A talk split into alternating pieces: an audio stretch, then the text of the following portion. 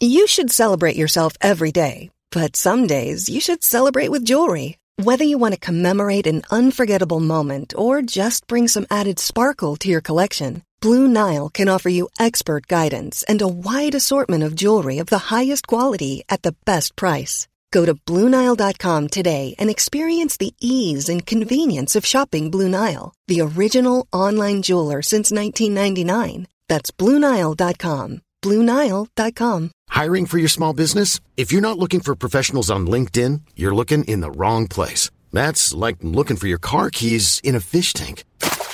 LinkedIn helps you hire professionals you can't find anywhere else, even those who aren't actively searching for a new job but might be open to the perfect role. In a given month, over 70% of LinkedIn users don't even visit other leading job sites. So start looking in the right place. With LinkedIn, you can hire professionals like a professional. Post your free job on linkedin.com slash people today. Mom deserves the best, and there's no better place to shop for Mother's Day than Whole Foods Market. They're your destination for unbeatable savings, from premium gifts to show-stopping flowers and irresistible desserts. Start by saving 33% with Prime on all body care and candles. Then get a 15-stem bunch of tulips for just $9.99 each with Prime. Round out Mom's menu with festive rosé, irresistible berry chantilly cake, and more special treats. Come celebrate Mother's Day at Whole Foods Market. Jag kan uppleva med manliga chefer att det är väldigt mycket höga mål och når man inte upp till det så, så är jag då som duktig tjej känner mig skitdålig. Medan för dem är det lite mer så här, vadå, det är ju bara mål, alltså så här, vi ska ju sikta dit, men det är inte hela världen om vi inte når dit. Man behöver inte ha kostym för att ha pondus eller för att göra ett bra jobb. Vi är alldeles för bra på att säga dåliga saker till oss själva och vi måste kunna stänga av våra egna dåliga tankar om oss själva och peppa upp oss.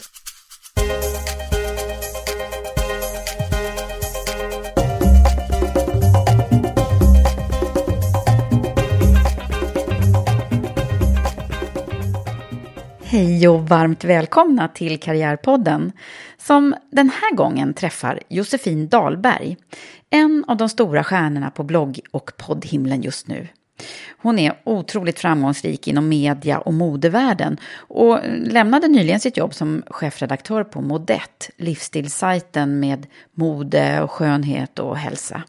Hon är 27 år, utbildad journalist och har också hunnit vara på flera andra modetidningar och sajter. Och numera så driver hon företag tillsammans med Vanja Wikström där de bland annat har sin podd Josefin och Vanja. Men hon leder också flera andra projekt inom mode och medievärlden. Josefin är en öppen och härlig person och vårt samtal kommer att handla om andra saker, om alkoholism och livet bakom framgången. Så häng med och lyssna på vårt samtal och lär känna Josefin du också. Men innan vi startar så vill jag bara påminna om att du följer väl oss både i Karriärpodden och Women for Leaders i sociala medier. Vi finns på både Facebook, Instagram och Twitter. Men nu så, nu kickar vi igång. Nu kör vi!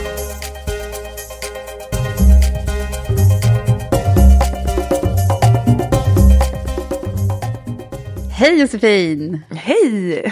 Att jag är här hos dig idag. Ja, det är härligt tycker jag. Ja, och hos dig. Det här är ett av dina ställen har jag förstått. Ja, precis. Jag jobbar ju från tre olika ställen faktiskt. Tre ställen är det? Ja, jag jobbar ju en del hemma, så det får bli ett av ställena. Men, men sen har jag ju två kontor som jag jobbar ifrån. Och ena är vi på nu, eh, här vid Karlaplan, 9-24-gruppen, som jag jobbar eh, halvtid eh, hos.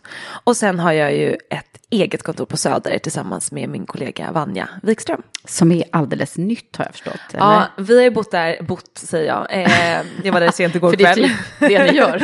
Exakt. Mm. Vi har haft det en månad ungefär.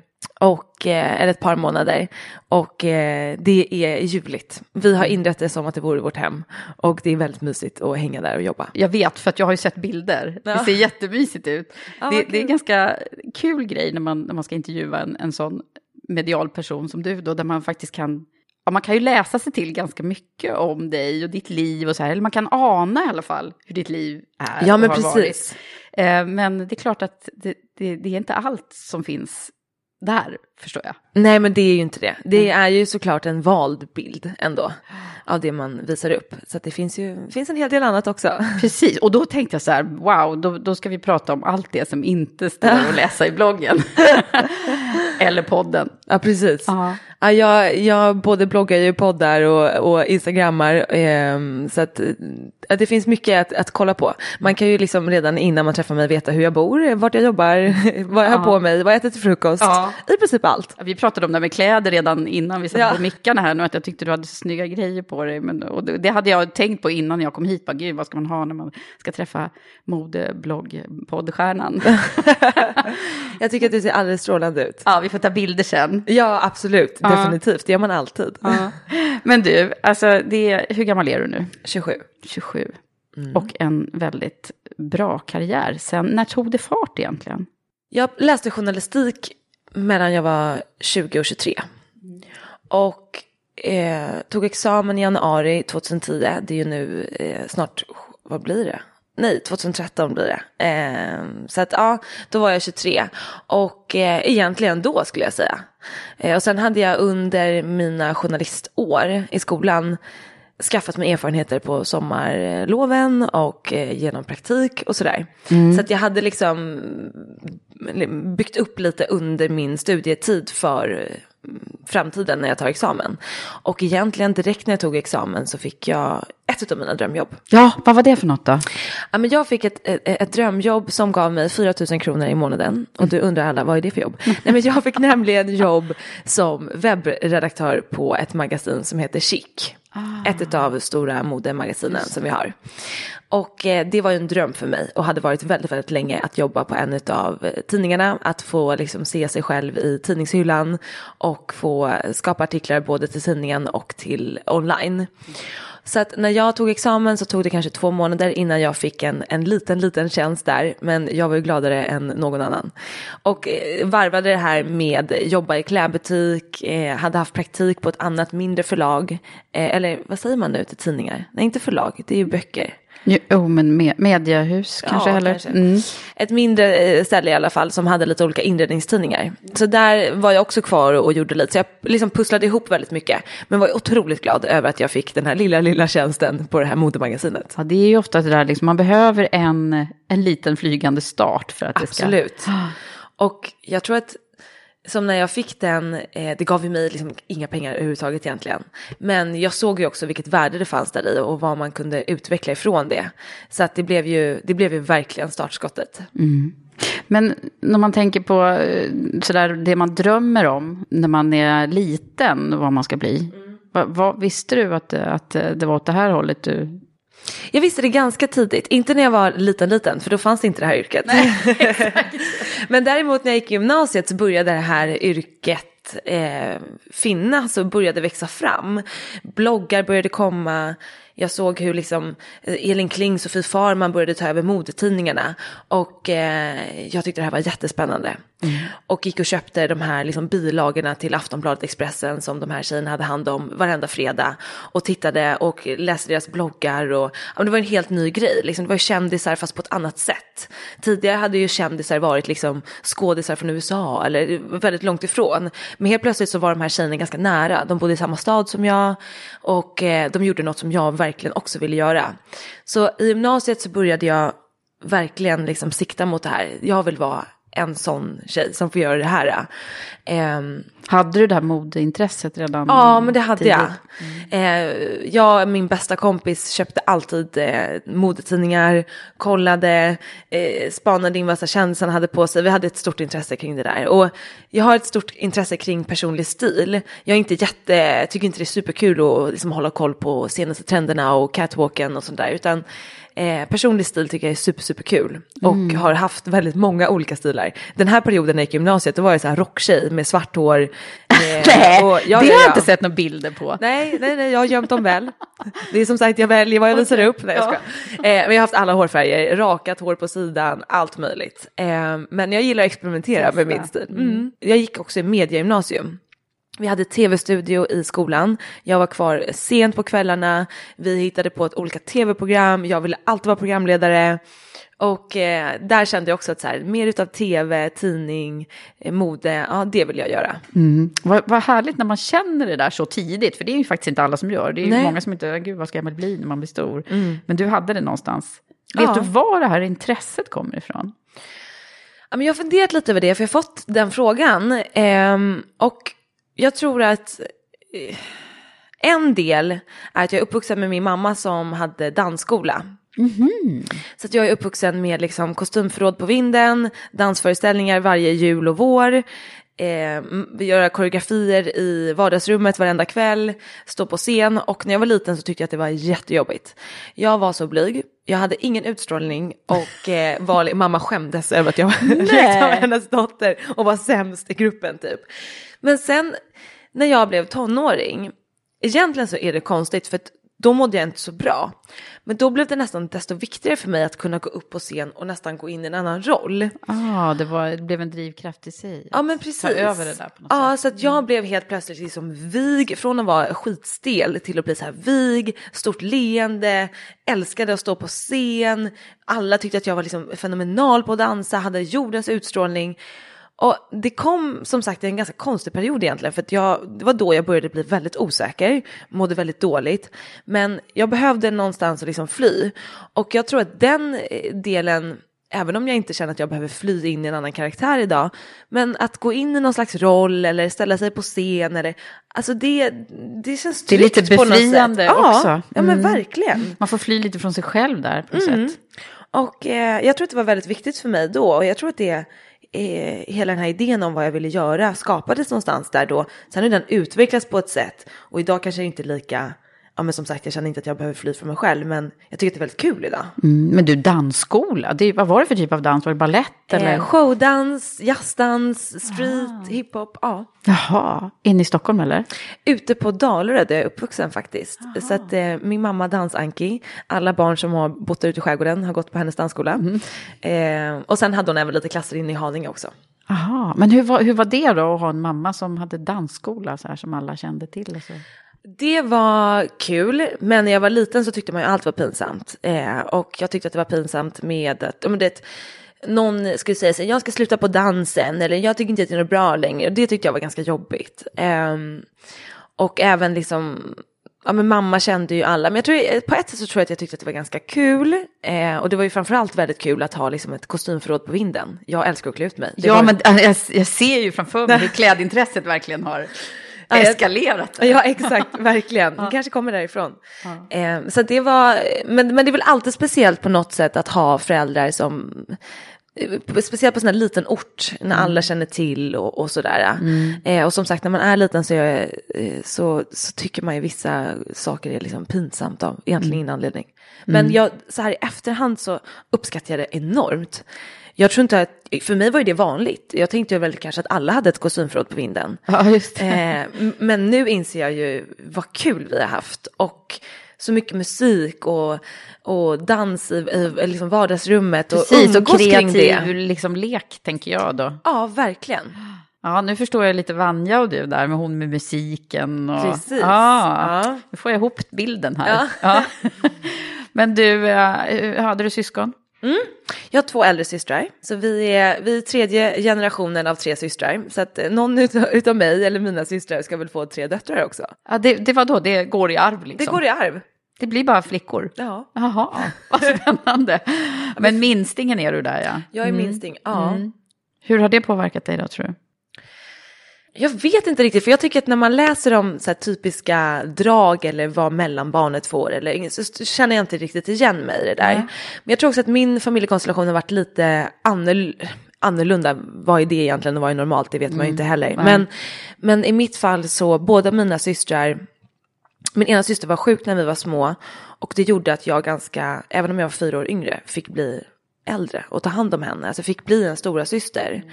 Och det gjorde att jag fick ta ansvar väldigt tidigt.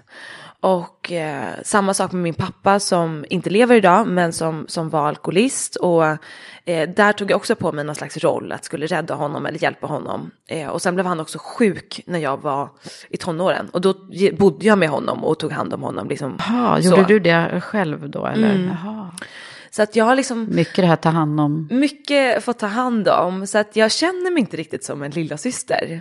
Eh, jag känner mig nog mer som en stora syster faktiskt. Mm, mm, det låter ju som.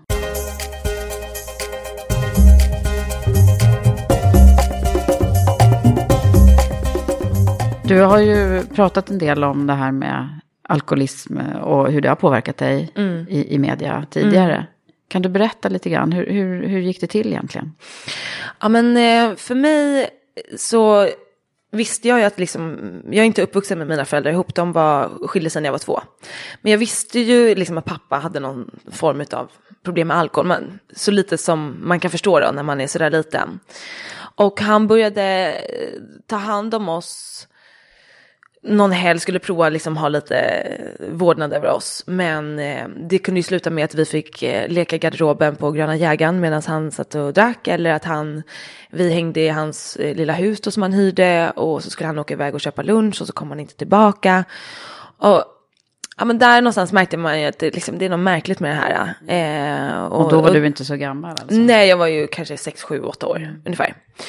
Och eh, där fick ju verkligen min äldsta syrra gå in och ta hand om oss då. Eh, så där var ju hon verkligen stora syster. Men eh, sen när jag själv började få kontakt med alkohol så kanske man då kan tro att man ska vara lite varsam med det sådär. Men jag hade ju ett otroligt behov av att liksom fylla någonting i mig med någonting. För att jag hade, var liksom en trasig själ på något sätt. Jag mådde inte så bra. Så att när jag för första gången drack liksom i smyg när jag var tio år, det är väldigt ungt. Eh, Så, så liksom kände jag ett rus av kärlek. Och bara kände att det här är ju livet. Det är ju så här det ska kännas att leva. Och blev direkt liksom besatt med det här, eh, få komma bort från min hjärna, från, från hur jag kände mig i kroppen. Jag har alltid känt mig liksom annorlunda, ingen förstår sig på mig. Ja, men jag har känt mig som, men lite som, ett, som en alien, så faktiskt. Och eh, hittade hem på något sätt. För då Sen- släppte liksom de här hämningarna. Ja, och det var liksom bara som att dricka eh, lycka på ett sätt. Så började jag inte dricka när jag var sådär liten, men jag testade och jag började smygröka när jag var jätteung, alltså 10-11 år och, och sådär. Och ville ju vara som mina systrar som i den här tiden var i tonåren. De var ju 15-16 och drack och rökte och det var ju det jag ville. Just det, så då hakade du på dem Jag hakade lite på där. och började sminka mig, hade bh fast jag absolut inte behövde någon bh. jag ville verkligen vara äldre. Så att jag började med allt väldigt, väldigt tidigt. Och eh, märkte ju vilket otroligt så här, bekräftelsebehov jag hade. Och vi märkte också ganska snabbt att jag reagerade väldigt annorlunda på alkohol jämfört med mina vänner. Så mina kompisar, de kanske kräktes om de drickte, drack för många öl, eller så däckade de, eller så kände de oj nu börjar jag bli för snurrig, nu, nu slutar jag dricka. För mig fanns det inga spärrar. Jag drack tills jag fick minnesluckor, gjorde saker jag absolut ångrade, blev en annan person, blev otroligt liksom drama queen, skulle hoppa ut genom fönster. Jag spelade död på fester för att jag ville att folk skulle tycka synd om mig. Alltså det Ah. var otroligt levde liksom. Ja, där, för att med alkohol i kroppen så hade jag inga spärrar. Jag, jag kunde göra alla de här galna tankarna som jag annars kunde tänka. Så att där någonstans så förstod väl att så här, men jag och alkohol är ingen bra kombo. Men det När tog- förstod du det då, ungefär? Alltså egentligen i, i början när jag var, alltså redan när jag var 15 så började vi liksom laborera med så här, men Jossan om du bara dricker 3 5 kanske det funkar, eller om du bara dricker det här, eller om du dricker varannan timme, du vet, vi började laborera redan i så tidig ålder. Och det där utvecklades ju bara och, och, och det blev värre och värre. Och sen när vi började få gå ut på krogen, det var ju praktiskt taget livsfarligt, för där tog spriten aldrig slut. Nej. Och jag hade inga problem med att flytta med killar för att få drinkar. Alltså det var ju, liksom, de kom från höger och vänster och ja, ja absolut. Ehm, så att där började det också bli liksom på en annan nivå. Det började bli läskigt. Jag hade långa minnesluckor, vaknade upp på ställen jag inte hade någon aning om vad jag hade varit. Kände också liksom, men vem har gjort någonting med mig? Och jag vet knappt liksom vem jag vaknar upp med. Och, Ja, det så det bli- började kännas obehagligt då? För Ja, dig själv verkligen. Också. Mm. Men ganska snabbt så kunde jag skämta bort det där. Och liksom, ja, ja men jag är ju galen partytjej liksom. Det är ju faktiskt ganska kul. Och, ah, men jag vet inte, jag minns inte vem han är. Och du vet, ja men liksom gjorde någon slags jargong av det där. Och eh, det är också väldigt fascinerande med alkoholism eh, som faktiskt är en sjukdom, hur den, vad den gör med oss. Att jag kunde vakna upp på morgonen, vakna upp på sjukhus eller trappuppgång eller vad det nu kan vara och känna så här, nej men fan Jossan, alltså det här, nu har det gått för långt, inte igen, alltså nu får det vara nog. Och sen så ditt går, sunda förnuft pratade med dig där? Pratade liksom. med mig, men du vet, sen går dagen, sen blir det eftermiddag, sen blir det kväll. Mm. Men herregud, Jossan skämtar du? Du är bara 20 år, det är klart som fan du kan dricka. Vad ska du annars göra? Ska du sitta hemma? Och mm. fy fan vad tragiskt. Du vet, då kommer den andra hjärnan eh, mm. igång. Man har liksom två stycken som Ja, men det är verkligen så. Mm. Och så går man ut och dricker igen. Så att det har blivit bara, bara värre. Men när jag var 18 år så började jag söka hjälp för första gången. För att det blev liksom, min mamma hon orkade inte, hon har fått hämta mig så många gånger mitt i natten, varit så orolig, mina vänner tröttnade, jag var också elak, jag blev liksom en helt annan person när jag drack och utsatte väldigt många för o, väldigt mycket oro och var väldigt taskig. Så började jag gå hos alkoholterapeuter. De ville ge mig antabus fast man egentligen inte ska äta det när man är så ung. Jag åt en medicin som heter eh, Campral som ska eh, påverka signalerna i hjärnan så att man inte vill ha det här medbegäret eller vill ha Aha, mer alkohol. Okay. Så jag testade en hel del olika men det var ingenting som funkade. Och sen när jag blev 20 så hamnade jag på en annan typ av behandling och insåg att jag kommer aldrig kunna lära mig dricka normalt. Och om jag vill ha ett bra liv så är det ingen alkohol som gäller. Mm. Och då var det ett halvår av fram och tillbaka, fram och tillbaka. Och till slut så trillade polletten ner. Och det är ju snart sju år sedan, vilket ah. är galet. Mm. Men mm. Eh, tack vare det har jag också kunnat få bygga upp det här livet jag lever idag. Ja, verkligen. Mm. Vilken historia du har verkligen. Ja, Men ändå så, så pratade vi om lite innan här, alltså jag har liknande scenario i min mm. familjekonstellation. I, min pappa hade också alkoholproblem. Mm. Eh, så att det, liksom, det är ju så vanligt. Det och det är så... ju väldigt bra att att du tar upp det och pratar om det så öppet. Mm. Ja, men jag tycker att det är så galet viktigt. Vi mm. vet så lite om det och det finns fortfarande den här, alltså man ska skämmas om det och det är en familjesjukdom som bara får liksom hända bakom stängda dörrar och, och det är verkligen dags att vi, vi börjar prata om det. Vi pratar ju om så mycket annat idag men någonstans är det fortfarande skämmigt. Mm. Eh, och man måste förstå mer vad det är och att det kan drabba det finns ingen åldersgräns. Du behöver inte vara 60-årig man för att vara alkoholist eller ha enorma alkoholproblem. Det kan hända vem som helst. Mm. Sen ser den väldigt olika ut. Eh, den kan utvecklas över tid. Man behöver dricka sig till ett beroende eller ett Precis, missbruk. Den kan smyga liksom. Ja, mm. men andra mm. har det genetiskt från början och jag hade det väldigt starkt. Och det har jag fått bevisat för mig av läkare, alkoholterapeuter eh, som jag har träffat genom de här åren. Att så här, du utvecklade det på en gång, du hade det så starkt i dig. Och som sagt, min pappa är alkoholist, han dog ju tyvärr dels utav det. Eh, fick han aldrig ordning på det? Han fick aldrig ordning på det. Nej. Och det är ju också en drivkraft ja. för mig att mitt liv ska inte bli så. Nej. Det ska bli det bättre bli liksom. Kanonbra ditt liv. Ja, exakt. Det ser ut som om det faktiskt är lite åt det hållet just ja, nu. Jo. Åtminstone ser du ut att må väldigt bra. Ja, vad bra. Ja, men det ja. gör jag. Det gör jag verkligen. Mm. Hade du stöd och sådär eh, runt omkring dig när, när du fattade det här beslutet? Liksom att när mm. poletten trillade ner som du sa. Det hade jag verkligen. Alltså mina kompisar jublade ju. Ja, det är klart. Alla förstod att det här kommer att bli något positivt. Ja, och de slipper gå hem och liksom bädda ner mig. Mm. Ta hand om mig som en bebis. Mm. Jag blev ju alltid utslängd när jag var ute. Eh, bråkade alltid med vakterna. Försökte smita in. Ville inte ge upp. Du vet. Mm. Och mina kompisar får liksom, Jossan kom igen nu. Det sätta mig i en taxi, åka med mig hem, öppna dörren, lägga mig i sängen. De tyckte att det var jätteskönt. Och framförallt så blev de glada för min skull. Att äntligen kanske jag får må bra. Eh, så min familj, mina vänner var ju liksom bara så stöttande, vi finns här, vad behöver du, liksom så fina. Sen hade jag ju utvecklat ett, ett eh, umgänge de senaste mina festår som hängde ut på krogen som jag kunde festa med fyra, fem dagar i veckan. Bartenders, klubbpersoner, sådär. Eh, och i början envisades jag med att gå ut även fast jag var nykter för att liksom, jag ville inte tappa de här kontakterna jag hade byggt upp. Nej. Men ganska snabbt insåg jag att det fanns inte så mycket mer där än att liksom festa ihop. Det var liksom alkoholen som band ihop er på Det något var sätt. det verkligen. Ja. Så att det är liksom sakta men säkert rann av mig, man ska säga. Och nu ja. har jag, ja, men jag har jättefin kontakt med mina vänner som, som där ett tag liksom stängde av kontakten med mig för de orkade inte med mig helt enkelt. Nej, men, som du kunde återuppta då eller? Ja, precis. Mm. Så att de, de betyder allt för mig. Verkligen.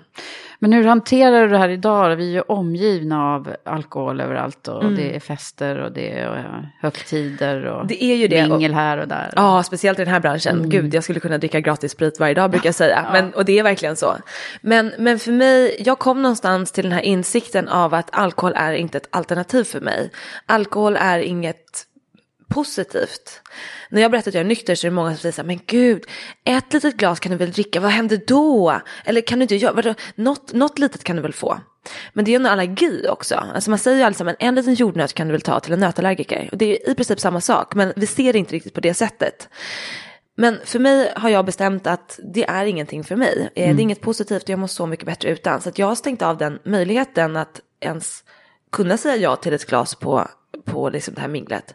Men det låter ju väldigt enkelt och det är klart att det inte är så enkelt. Det var väldigt mycket svårare i början. Nu har det sagt nästan gått sju år. Ja, liksom Och- både du och omgivningen har vant dig kanske. Precis, ja, men verkligen. Men, eh, Och det att- finns ju faktiskt oftast alkoholfria alternativ ja, att tillgå. men, även men om precis. det står i Eh, skymundan. Ja, exakt. Och även om det, och där måste man ju också bli bättre på att säga till. Jag har ju fått utbilda väldigt många mingel, eh, liksom, eller fester på jobbet, att vi måste servera alkoholfria alternativ. För att oavsett om man kanske inte bara vill dricka en tisdag eftermiddag på en AV, eller om man har problem, så är det väldigt jobbigt att behöva inför folk fråga, finns det alkoholfritt? För det är fortfarande ett laddat ämne. Så där tycker jag alla som lyssnar, som har personalansvar, eh, eller bara ska ha mingel hemma, se till att alltid ha alkoholfria alternativ, och helst gärna något annat än vatten. Precis, något roligare. Något roligare. Men, eh, nej men så att jag har som sagt försökt att liksom stänga av den eh, möjligheten att det är ett alternativ att dricka. Men, men sen handlar det också om att hålla sig påmind. Alltså påminna mig själv ofta om, om, om hur det har varit. Ehm, och varför jag liksom har valt att inte dricka. För att jag har en, en enorm eh, respekt för alkohol och, och droger och vad det kan göra med oss. Så att jag får aldrig glömma bort det liksom. Nej, nej, och vilken styrka du har som har tagit ur det. Ja, men jag är otroligt tacksam över att jag kunde göra det när jag var 20 år. Ja. Förstår du hur många år jag har sparat på det här? Det är verkligen. helt fantastiskt. Och vad befann du dig då? Pluggade du då när du... Jag kom in på min journalistutbildning och då kände jag någonstans att så här, nu har jag en chans att förändra. Det året innan hade jag krökat jätte- jättemycket. Jag hade stuckit till London för att finna lyckan, sökt bort mitt pass, mobil, allting. Så jag fick gå till svenska ambassaden och försöka fixa provisoriskt pass för att ta mig hem. Och då kommer jag hem och liksom alla undrar vad hände där. Och, du vet, och där blev jag verkligen rädd första gången för att minnesluckor i London som är en så stor stad. Man har ingen aning jag vaknar upp, då blev jag så här, vad som helst kan hända mig. Och jag känner inte en jävel här. Jag är 19 år och det kan verkligen gå åt pipan liksom. Så då åkte jag hem och sen den vintern fick jag reda på att jag kommit in på journalist och multimediautbildningen. Och kände bara att men nu får jag en chans liksom. Så att i samband med det så blev jag nykter och började min treåriga utbildning och fick lägga liksom min kraft och energi på det jag faktiskt var bra på. På att plugga, på att skriva, på att liksom förverkliga mina idéer. Jag har alltid haft en liksom, vild fantasi. Eh, kunna lägga fokus på det.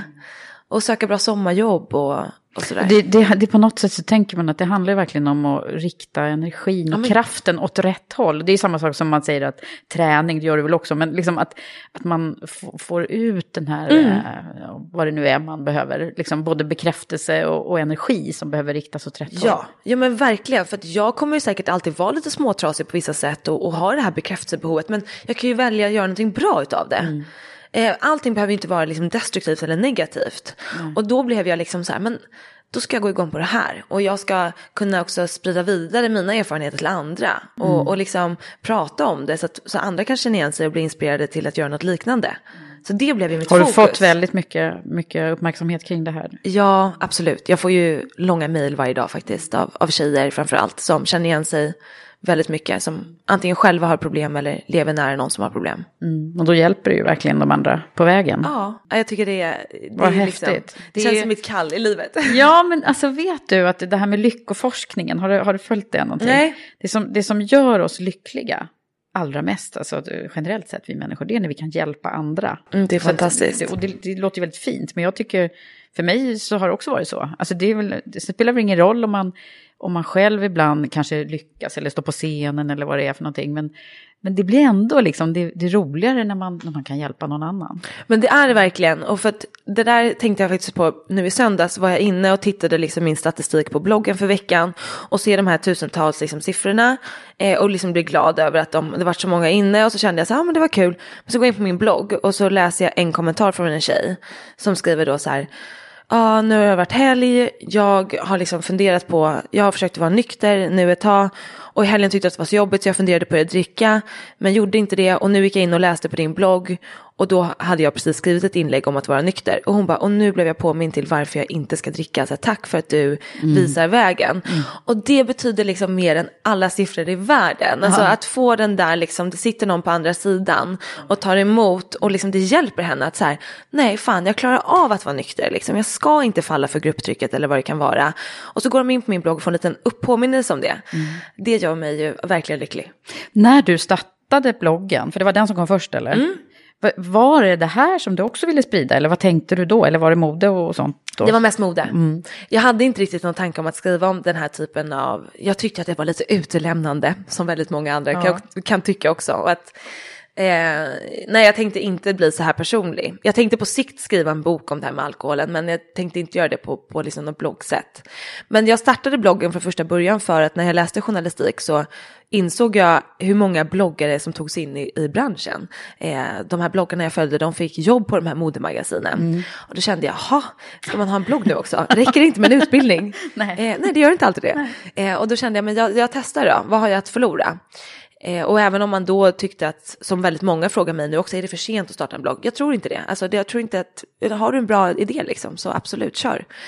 Och jag startade då och eh, det hjälpte ju mig, för då hade jag någonting mer. När jag sökte jobb där på Chic till exempel, då hade jag liksom, hej jag har en utbildning i journalistik, här är min blogg, det blir också som ett CV. Just det. Sen beror det på vilken bransch man ska in i givetvis, men det hjälpte mig. Så då var det en renodlad modeblogg. Jag skrev liksom knappt hej, utan det var bara så här, klänning från bla bla bla, ja, byxor från bla bla bla. Men eh, sen när jag slutade på Chic-tidningen och började på mitt eh, tidigare jobb som chefredaktör för Modett så hade Just min... det, för då blev du helt plötsligt på chefredaktör. Den där, mm. Det där hoppet måste vi nästan, hur ja, gick det... det, till liksom? Ja men precis, nej men det, eh, det undrar jag också.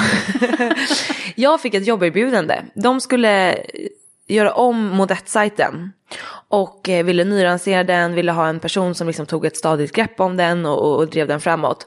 Och hade fått tips om mig, eh, för att på Chic då, där jag var, så även om jag liksom bara gjorde några få artiklar så hade jag ju väldigt mycket idéer. Kan vi göra det här?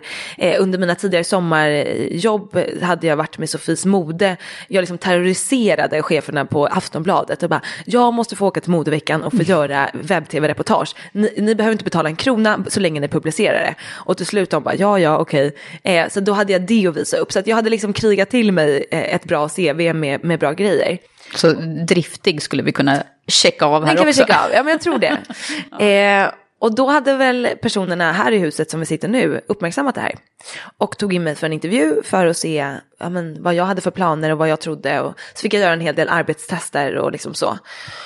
Och för mig blev ju det verkligen en dröm som gick i uppfyllelse. För att när jag läste journalistik och vi lärde oss att programmera och skapa hemsidor, då gjorde jag en modehemsida där jag gjorde intervjuer med bloggare, jag skrev om vad som finns i butik nu, stylingknep och sen helt plötsligt jag satt på en jobbintervju om att ta hand om en sån här sajt på riktigt.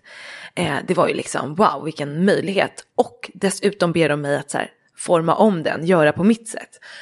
Så att eh, efter liksom tre intervjuer tror jag så, så körde vi igång. Och då tog jag över och, och det är snart tre år sedan. Mm. Och det har hänt eh, väldigt mycket på de åren. Ja, det har det. För, och, ja, du, hur ska du summera de där tre åren nu då? ja, men vi, både liksom vad som har hänt med, med själva sajten, den gick från att ha några få tusen som läste oss våra artiklar varje vecka till 250 000 i veckan. Alltså det blev liksom en enorm eh, skillnad. Eh, och vi breddade oss och helt plötsligt så ville jag att vi skulle skriva om livsstil och om träning och om psykisk ohälsa och vi ska eh, få in girl power och vi ska peppa tjejer och det blev en väldigt så här tjejpeppig sajt. Jag ville mm. att man skulle gå in där på måndagen när livet känns grått och mötas av den här inspirationsbomben och känna att så här, jag kan göra vad jag vill och eh, ja men det är bara tips på alla möjliga fronter i livet. Och vi skapade verkligen den här sajten tillsammans med mina grymma tjejer på redaktionen. Och det var ett fantastiskt roligt jobb. Mm. Eh, som, Men då blev du chef där när du var 23 eller vadå? ja men då var jag väl 20, ja men 24 kanske, Ja. 24-25. Ja. Ja. Vad heter det, vad, hur var det då? Det var ju en resa i sig. Jag hade inte så många under mig, när vi började så var det bara jag och en annan tjej. Eh, men ganska snabbt blev vi fler och vi började jobba tajtare med en annan redaktion, vi började jobba tajtare med vårt säljteam. Eh, så helt plötsligt så satt jag liksom eh, som ansvarig då för den här sajten eh, tillsammans med väldigt många andra och det handlade ju om att, eh, om att kunna delegera och kunna ta beslut och det där var inte lätt för mig till en början. Jag ville göra allt. Ja. Jag ville inte lägga över något på någon annan. Jag tyckte att jag gjorde det bättre själv. Eh, så det resulterade i att jag efter åtta månader kom till jobbet en dag, skulle öppna min dator. Min arm hade domnat av så jag fick så lyfta upp den på skrivbordet, öppna upp min laptop och så ser jag i mejlen, du vet så här 101 mejl. Och då har jag suttit uppe kanske kvällen innan till två på natten eller något. Och då helt plötsligt så bara öppnade sig ögonen och så grät jag den dagen, hela dagen och kände så här, jag kommer aldrig mer orka svara på ett mejl. Alltså det kände, det tog emot, jag mådde illa i hela kroppen. Det blev bara f- Selling a little or a lot? Shopify helps you do your thing however you cha-ching. Shopify is the global commerce platform that helps you sell at every stage of your business. From the launch your online shop stage to the first real life store stage, all the way to the did we just hit a million orders stage. Shopify is there to help you grow. Shopify helps you turn browsers into buyers with the internet's best converting checkout. 36% better on average compared to other leading commerce platforms because businesses that grow grow with Shopify. Get a $1 per month trial period at shopify.com slash work. shopify.com slash work. Hiring for your small business? If you're not looking for professionals on LinkedIn, you're looking in the wrong place. That's like looking for your car keys in a fish tank. LinkedIn helps you hire professionals you can't find anywhere else, even those who aren't actively searching for a new job but might be open to the perfect role. In a given month, over 70% of LinkedIn users don't even visit other leading job sites. So start looking in the right place. With LinkedIn, you can hire professionals like a professional. Post your free job on linkedin.com slash people today.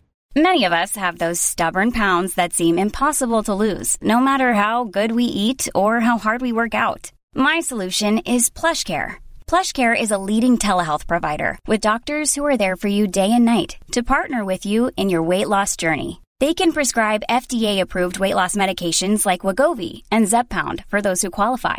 Plus, they accept most insurance plans. To get started, visit plushcare.com slash weight loss. That's plushcare.com slash weight loss. Hey, it's Ryan Reynolds, and I'm here with Keith, co star of my upcoming film, If, only in theaters, May 17th. Do you want to tell people the big news? All right, I'll do it. Sign up now and you'll get unlimited for $15 a month in six months of Paramount Plus Essential Plan on us. Mintmobile.com slash switch. Upfront payment of $45 equivalent to $15 per month. Unlimited over 40 gigabytes per month. Face lower speeds. Videos at 480p. Active Mint customers by 531.24 get six months of Paramount Plus Essential Plan. Auto renews after six months. Offer ends May 31st, 2024. Separate Paramount Plus registration required. Terms and conditions apply if rated PG. Mom deserves the best, and there's no better place to shop for Mother's Day than Whole Foods Market. They're your destination for unbeatable savings, from premium gifts to show-stopping flowers and irresistible desserts. Start by saving 33% with Prime on all body care and candles. Then get a 15-stem bunch of tulips for just $9.99 each with Prime. Round out Mom's menu with festive rosé, irresistible berry chantilly cake, and more special treats. Come celebrate Mother's Day at Whole Foods Market. för mycket. Ja, det blev för mycket. Och då hade det precis en och en halv månad innan min kollega som jobbade heltid slutat. Men jag tänkte så här, äh, alltså visst hon skrev lite artiklar, gjorde lite grejer, men fan jag kan göra det också. Eh, och redan innan hon slutade jobbade jag mycket. Så det blev alldeles, alldeles för mycket. Och helt plötsligt så satt jag liksom på vårdcentralen och de ville sjukskriva mig och ge mig sömntabletter för att jag kunde inte sova mer än två timmar i stöten. Och, och liksom jag bara, vad hände här? Jag Så du var så ju- nära utbrändhet? Ja, och, och mina, min familj och mina kompisar hade ju flaggat för det här de här, de här första åtta månaderna på nya jobbet. Men jag bara, men va? Jag har mitt drömjobb, det är fett kul, wow, jag får göra det här, jag får åka till Paris, jag åker till London, jag behöver inte sova, det är hur lugnt som helst. Och sen plötsligt så var man där, så jag, jag såg det inte komma överhuvudtaget. Eh, och då fick jag ett litet wake-up call, hade ju såklart inte tagit ut någon semester så hade man semester kvar. Så att då fick jag vara ledig några dagar och sen var jag ledig varje fredag. Och sen så blev det bättre. Och så blev det bättre och vi gjorde massa bra grejer. Eh, vi blev fler på redaktionen, vi jobbade också mycket med praktikanter. Jag tyckte det var skitkul att, att liksom leda och peppa och, och sådär. Sen blev det nästa höst och då hände samma sak igen. Ja, så det är hösten som Det inte är är hösten. bra för dig? Så det här var förra hösten och då gick det ja, men så pass långt att mina chefer sa till mig att eh, Jossan nu får du vara hemma den här veckan och vi vill inte att du rör din telefon eller din dator. Och jag fattade ingenting. Men då hade ju de sett att jag hade igen börjat mejla två, tre på natten. Jag hade svarat på mejl fem på morgonen. Jag eh, också, ja men, de märkte på mig att jag är tillbaka där jag var förra året. Eh, och jag tror jag skulle Så återigen så är det liksom någon form av gränssättning som du behöver jobba alltså med. Det här med balans i livet kommer ju inte gratis för Nej. mig. Jag får jobba stenhårt för det. Men då var jag hemma den där veckan, eh, smyg-instagrammade två gånger. Det är som ett knark. Eh, Jag var tvungen att vara med på en inspelning på onsdagen för den kunde vi inte flytta. Och när jag tittar på den inspelningen nu, alltså jag vet att när jag satt där framför kameran, skulle spela in en julkampanj tillsammans med Gina Tricot, jag såg liksom inte, jag var suddig i blicken och jag skulle prata och prata på engelska och du vet, när jag tittar på den här filmen så ser jag verkligen att jag är inte där alltså. Jag är inte där. Och så kom jag tillbaka efter den här tiden, fick en jättefin vår, men då kände jag där i våras att så här, jag kan inte gå in för en sån här höst igen, för tänk om det smäller på riktigt och jag inte kan få göra allt det här jag tycker är kul längre, för att jag inte kanske klarar av att ens gå upp ur sängen. Så då sa jag upp mig. Sen hade jag liksom ett halvårs uppsägningstid, för jag hade så mycket inplanerat framöver på mitt jobb. Just för att man är en, jag är inte bara chef, jag är också en profil för vår sajt. Eh, jag gör kampanjer tillsammans med stora varumärken. Vi hade väldigt mycket i loopen. Men då kände jag verkligen att så här, nu måste jag ta det här på allvar. Eh, jag älskar att jobba med det här och jag skulle gärna vilja göra allt, men det går inte att göra allt. Och jag måste bestämma vad som ska bli mitt prio liksom.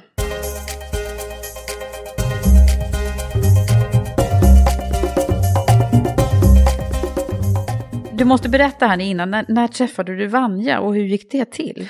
Ja men det var... För det berättade aldrig hon tror jag. Nej, det Nej. gjorde hon inte. Ja, men, eh, jag hade ju då hand om Odette, vi hade bloggare, eller vi har bloggare eh, och vi skriver massa olika artiklar. Och då kände jag att jag ville bredda vår målgrupp, för jag ville ju hitta ännu fler besökare. Och då kände jag att jag vill ha in en bloggare som har, som har barn. Eh, och då, fick jag, då berättade jag det för mitt säljteam. För att så här, bolla med dem, vad tror ni liksom varumärkesmässigt, är det en bra kommersiell eh, eh, riktning att bredda sig till det hållet och sådär. Och då var det en av våra säljare som sa, men jag har en kompis som bloggar, eh, och hon har barn och hon har en YouTube-kanal och, eh, och jag bara, okej, okej men skicka över. Så kollade jag in, hade aldrig sett Vanja tidigare. Gick in och tittade och bara, men gud vilken härlig. Och insåg snabbt att hon skriver mycket om så här entreprenörskap, företagande. Alltså det var ju verkligen inte bara en, bara ska jag inte säga, men eh, jag trodde att jag var ute efter en mammablogg. Ja, just men här det. insåg jag att hon har ju allt. Henne måste jag ha. Vad roligt. Vad och det då så träffades vi och det Ja. var love och ni är också båda så här girl power-tjejer. Exakt. Och det, det, Och det passar väldigt bra i Karriärpodden. Ja, men, är ja, men jag tycker det är, är fan, det är fantastiskt. eh, så vi ganska snabbt insåg ju det här att vi, vi har ju så mycket gemensamt. Så första dejten, eh, jag sålde in av bara den att hon skulle blogga hos mig och hon köpte det. Andra dejten bestämde vi att vi måste göra någonting ihop och tredje dejten så spelade vi in vårt första avsnitt på podden. Så det var bara direkt så här, vilken soul sister meeting liksom. Och vi kände på att vi kan inte bara eh, ha kontakt på mail. Vi måste liksom göra mer grejer ihop. Eh, så det blev ju starten Mm. Gud vad till vår roligt. Och podcast. när, när var det här som ni startade? Ett och ett halvt år det, sedan. Det är inte längre sedan.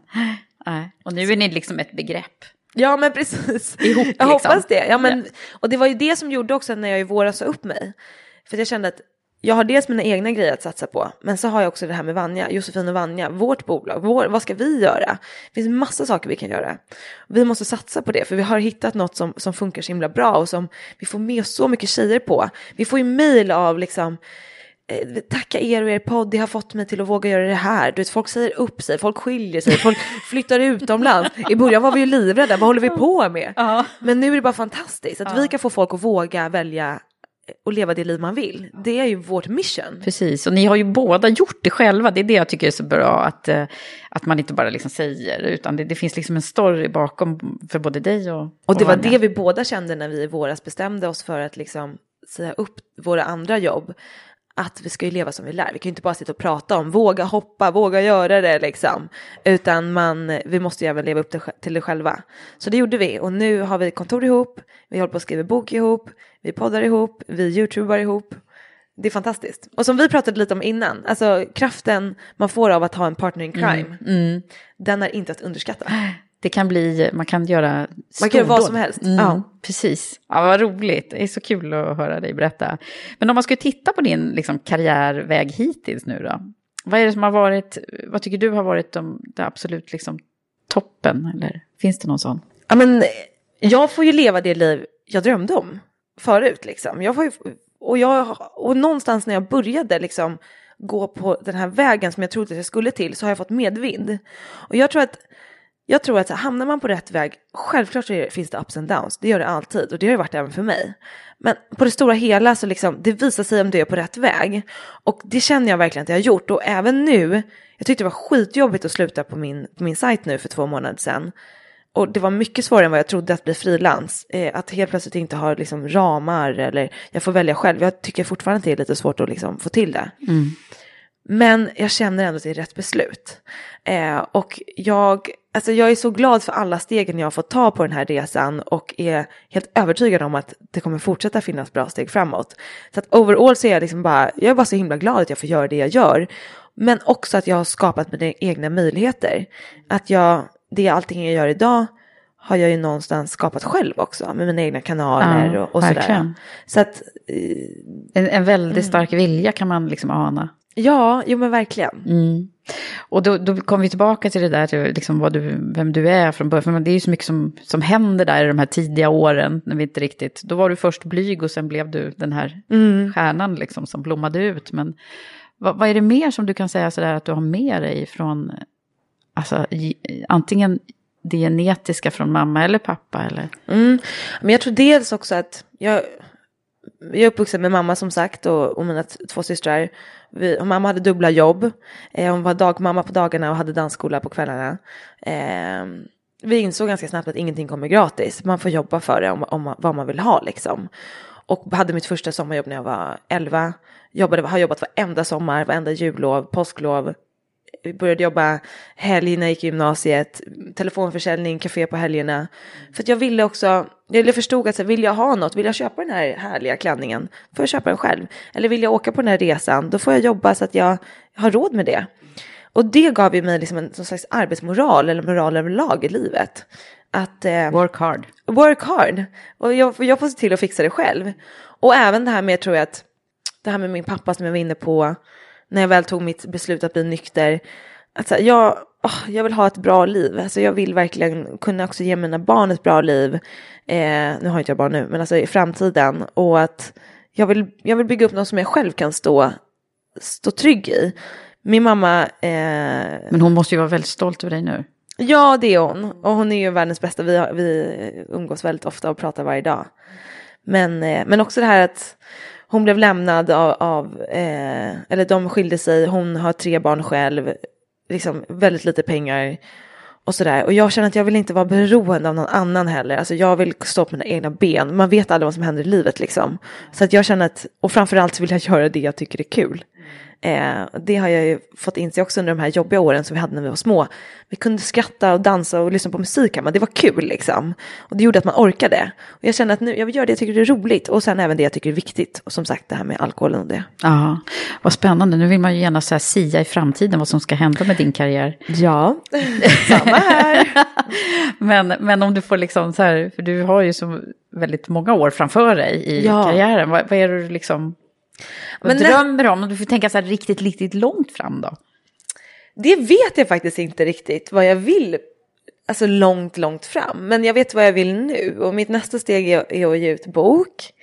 Jag skriver en egen bok och gör även en bok tillsammans med Vanja. Så om inte för lång tid hoppas jag att jag har båda två på hyllan. Eh, jag vill jobba mer med tv. Jag tycker att det är otroligt kul att vara programledare och få jobba i liksom den konstellationen med tv-team och intensivt. Och, ja, det tycker jag är jättekul. Så det Kanske jag passar vilja din göra. liksom, Min stå på scen, ja precis. Ja, men eh, också energi och så. Mm. Ja, det tycker jag är jätte, jättekul. Och det har gjort en del också, så här, lite webb-tv, programlederi och sånt där. Så att det är väl de grejerna jag känner här närmst.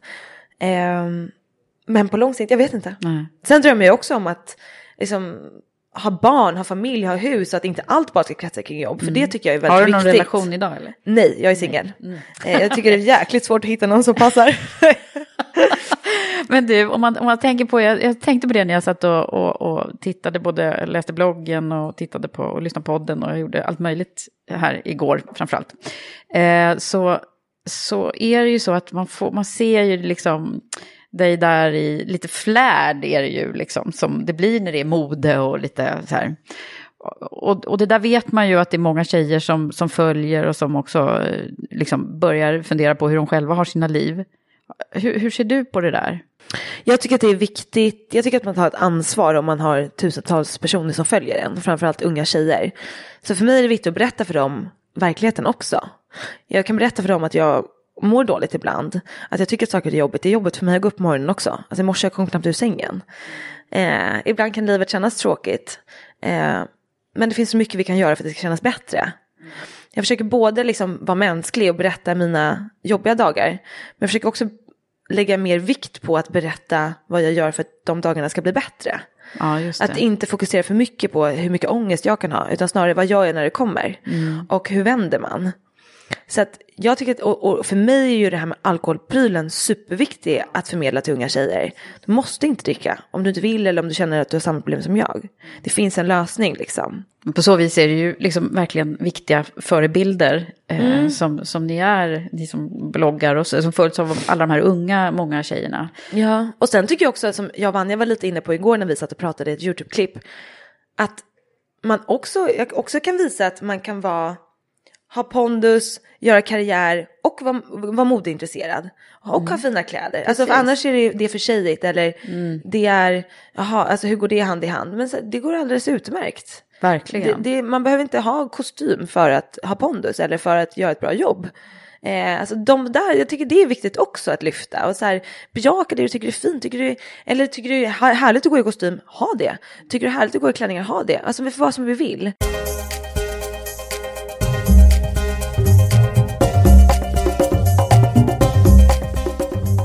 Men du, det här med, med kvinnligt ledarskap, om vi eh, glider in på det då som ju jag brinner väldigt mycket för, men vad, vad säger det dig? Eh, jag har ju jobbat, ja men när jag har jobbat med mina tjejer på redaktionen eh, så har ju jag varit den kvinnliga ledaren och har tyckt att, men över mig har jag ju haft män. Och, eh, Classic. Klassiker. eh, och där någonstans har jag blivit bemött på ett sätt av dem. Eh, som både har varit bra och dåligt såklart, som det kanske är med det mesta. Men eh, alltså, jag vet inte heller om jag är en bra ledare. Eh, för att jag tror att jag, jag försöker vara både liksom väldigt mycket pepp, väldigt mycket fokusera på det som är bra, men också ställa tydliga krav liksom. Det, det får man inte glömma bort. Eh, och det är någonstans i, i, i så som jag har jobbat, att försöka få ta hjälp av de som har lett mig, mina liksom manliga chefer som jag tycker är väldigt smarta och bra på många sätt och vis. Eh, och de tips som jag har fått från dem. Men sen är det ju en väldig skillnad när jag tittar på mig själv som ledare jämfört med dem. Eh, och att jag nog har mer av det här eh, peppiga i mig. Och det tycker jag är väldigt, väldigt viktigt. För att jag kan uppleva med manliga chefer att det är väldigt mycket höga mål och att det är eh, når man inte upp till det så, så är jag då som duktig tjej känner mig skitdålig. Medan för dem är det lite mer så här, vadå, det är ju bara mål, alltså så här, vi ska ju sikta dit, men det är ju inte hela världen om vi inte når dit. För mig har det varit viktigt att ha så här realistiska mål. Eh, självklart ska man liksom tro på att vi kan bli så stora vi bara kan, men och också visa hur vi tar oss dit. Och jag tror ju verkligen på att så här, uppmuntra, peppa, det ger bäst energi i längden för att vi ska nå de där, kanske till och med ännu högre mål i slutändan, än att man ska gå runt och känna sig dålig och underlägsen varenda dag. Eh, så jag tycker att det är väldigt intressant med olika ledarstilar och, och så självklart finns det positiva och negativa eh, bitar med, med de flesta, men, men jag tror på att liksom ta hand om varandra, peppa varandra, inga vassa armbågar liksom. Eh, det känns väldigt ute tycker jag. Utan uppmuntra varandra och verkligen lyfta fram varandras bästa sidor. Eh, tror jag på. i. Ja, visst är det så.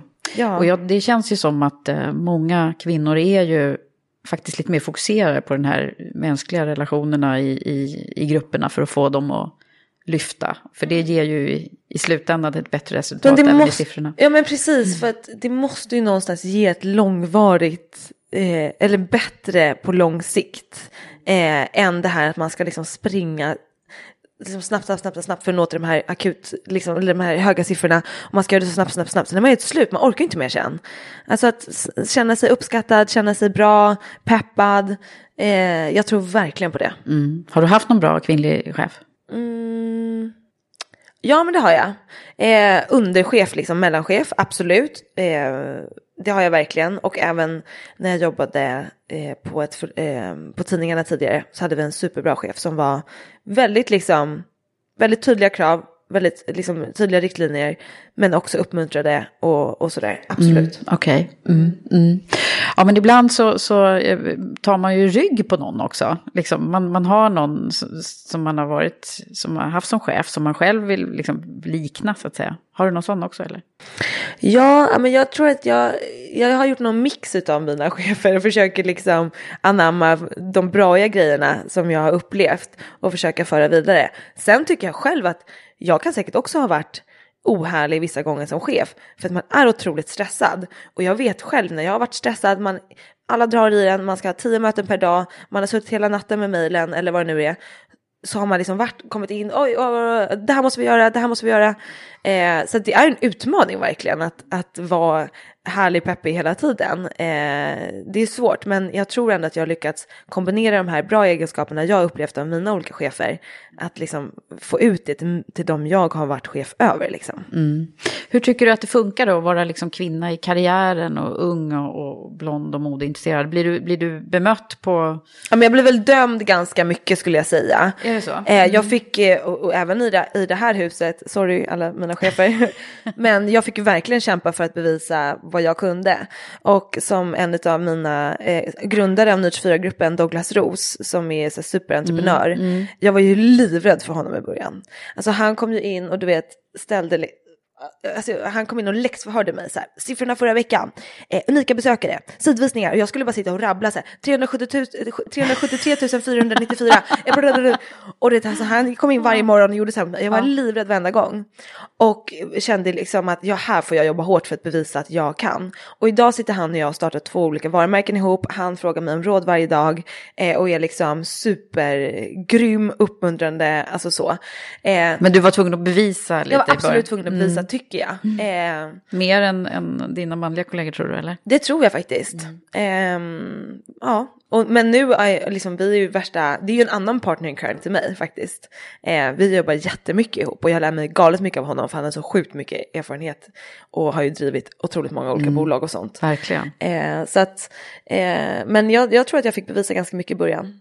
Och, och det är också väldigt många, jag upplever att många liksom, både i jobbsammanhang eh, men också privat, det är så, jaha men gud, vet du vad, det trodde inte jag om dig. Jaha, har du gjort det eller? Alltså att man, man, det finns en bild. Sen kan jag förstå att göra det just kring mig då, kanske för att jag har en bild av mig på Instagram, på, på, på bloggen och allt sånt där. Men det känns ofta som att, eh, ja men, folk blir positivt överraskade. För de kanske tror att jag inte har så koll på läget. Alltså något, sån känsla kan jag få ganska ofta. Okej. Men du, det är ju, jag sa det, jag, jag blev intervjuad själv för ett tag sedan och då, då sa jag att bloggarna är nya maktmediet. Det, det känns ju lite så. Alltså vi måste ju lyssna på vad ni förmedlar eh, och så. Så det är ju superviktigt. Ja, Men du, ja, vi kom ju till det här nu när jag, när jag, alltså jag läste ju också din devis där, dream big and work hard. Det, det är det, de orden som, som man har i sig när man både pratar med dig nu och som du också vill förmedla själv. ja precis. Men eh, om du skulle få ringa in det lite grann i, i några så ledord och tips till, eh, till de som lyssnar nu.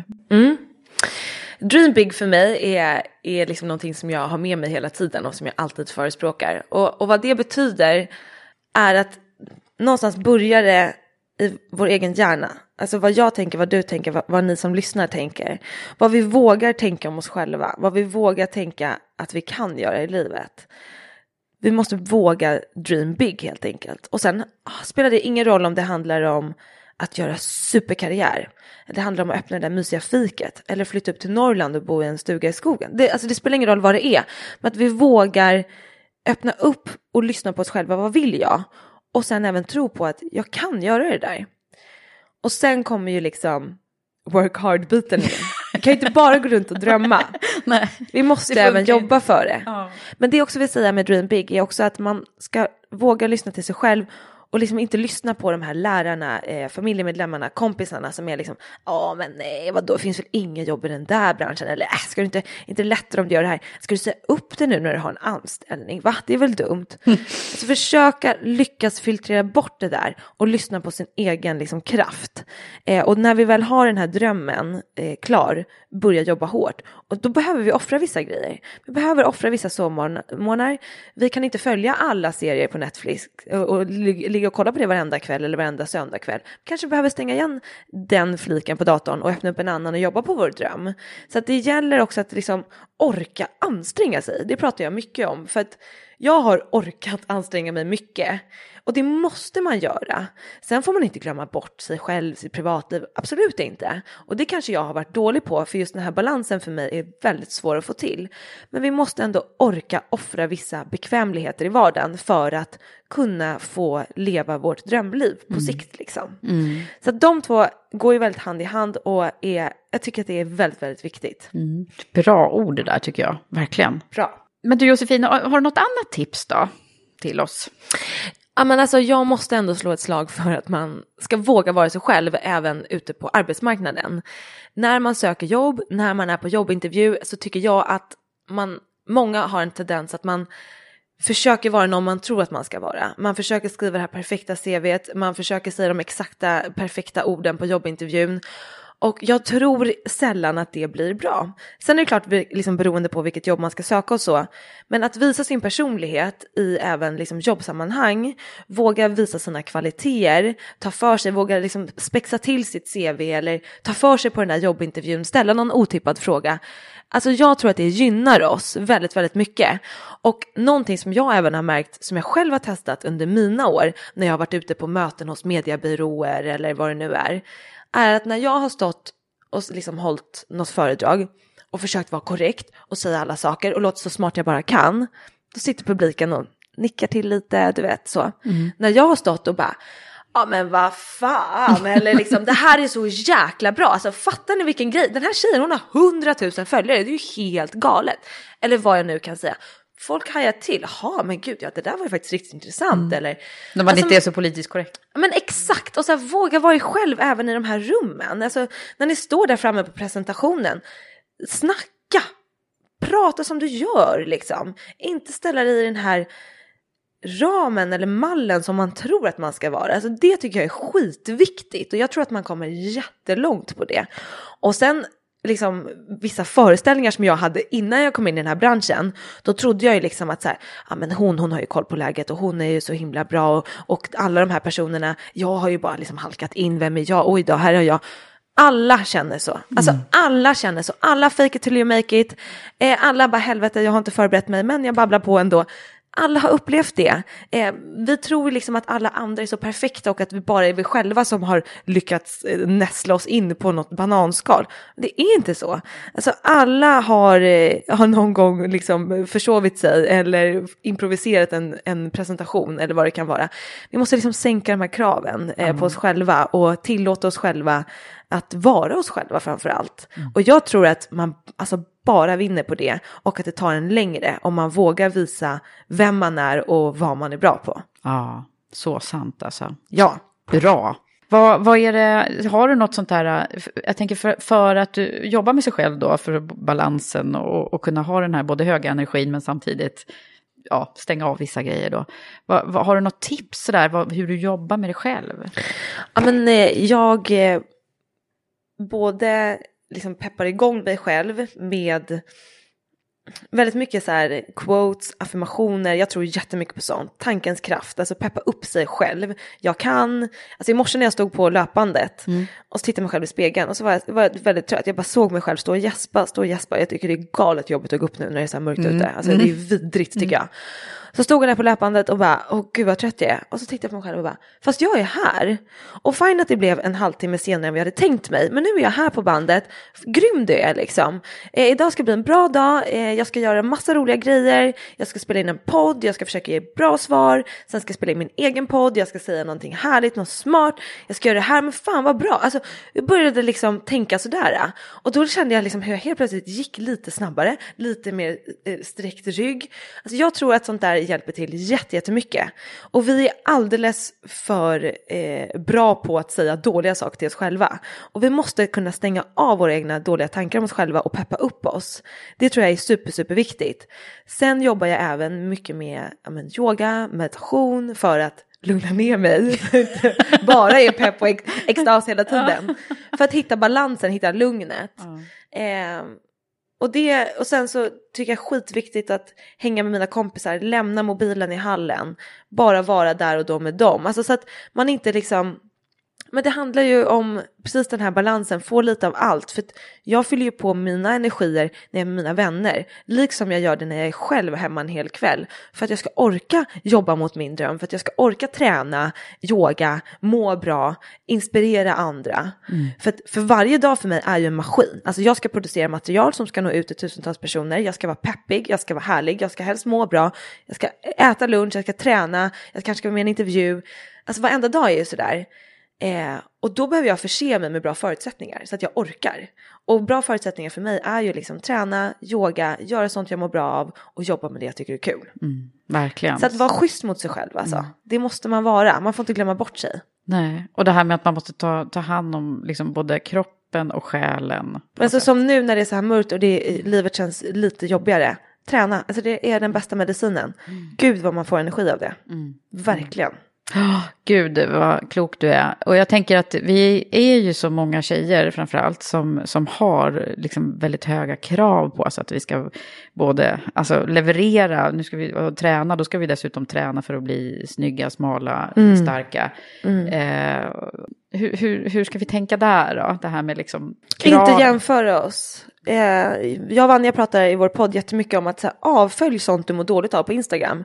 Följ inte det där kontot med supervältränade tjejer för att du tror att det ska få dig att gå till gymmet. Nej, du kommer bara må sämre av att följa det. Följ inte den där tjejen som bara lever lyx, lyx, lyx. Alltså om, om du tycker att det påverkar dig negativt. För att om vi ser det så fort vi öppnar upp mobilen så känner vi oss lite mindre. Vi känner oss lite dåligare, sämre.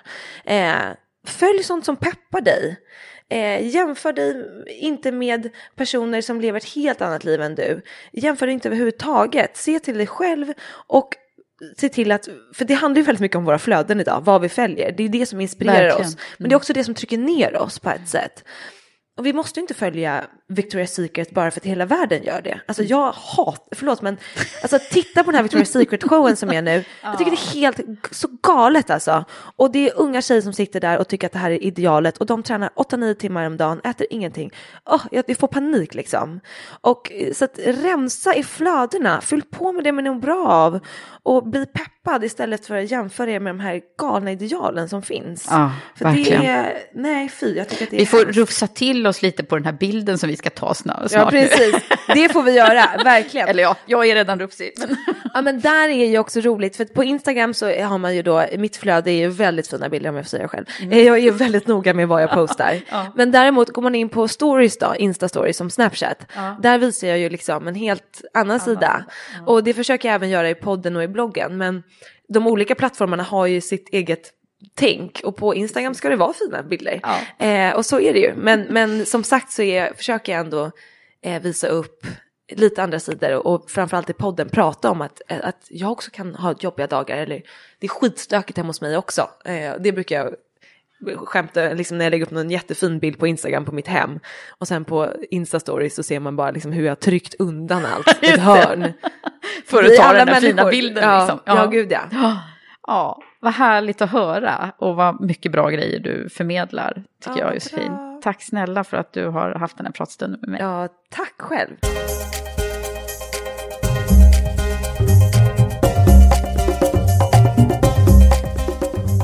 Och så här efter vårt samtal så kan jag bara känna att det är så himla bra att vi lyssnar på varandras historier, eller hur? Och tack Josefin för att du delar med dig. Det är så viktigt att vi får förståelse för hur det kan vara, även bakom de vackra bilderna på Instagram. Att prata om svåra saker, det kan verkligen hjälpa andra på riktigt och också bli inspirerad hur eh, du gjorde Josefin för att komma ur det.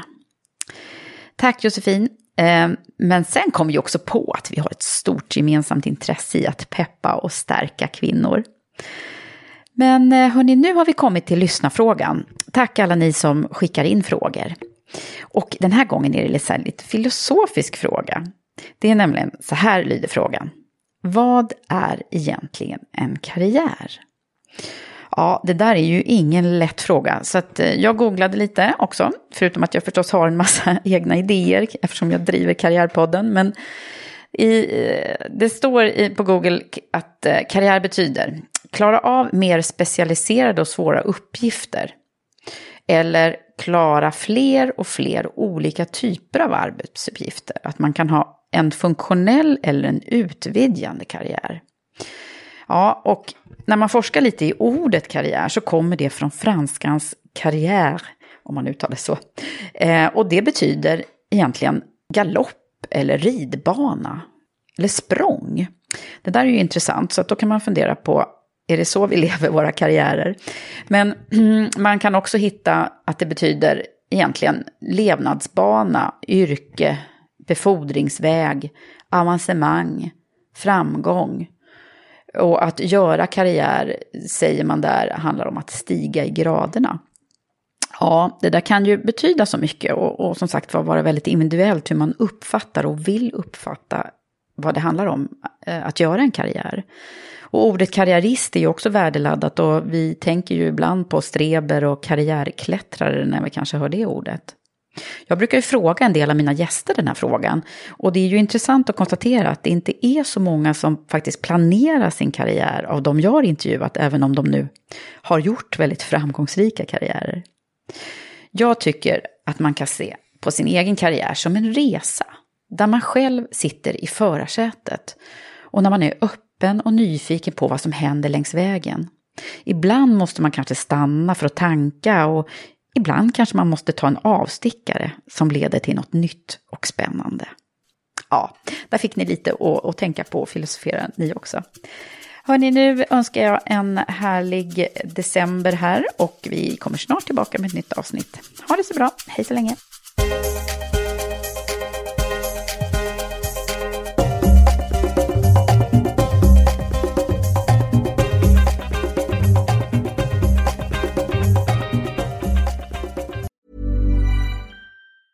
Even when we're on a budget, we still deserve nice things.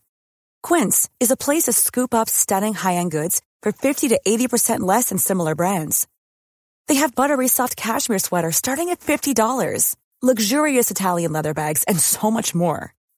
Plus, Quince only works with factories that use safe, ethical, and responsible manufacturing. Get the high-end goods you'll love without the high price tag with Quince. Go to quince.com/style for free shipping and 365-day returns. Mom deserves the best, and there's no better place to shop for Mother's Day than Whole Foods Market. They're your destination for unbeatable savings, from premium gifts to show-stopping flowers and irresistible desserts. Start by saving 33% with Prime on all body care and candles. Then get a 15-stem bunch of tulips for just $9.99 each with Prime. Round out Mom's menu with festive rosé, irresistible berry chantilly cake, and more special treats. Come celebrate Mother's Day at Whole Foods Market.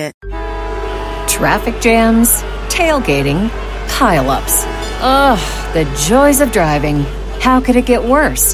The federal government wants to have a say in what you drive. That's right. The Biden administration's EPA is pushing mandates that would ban two out of every three vehicles on the road today. Don't let Washington become your backseat driver. Protect the freedom of driving your way.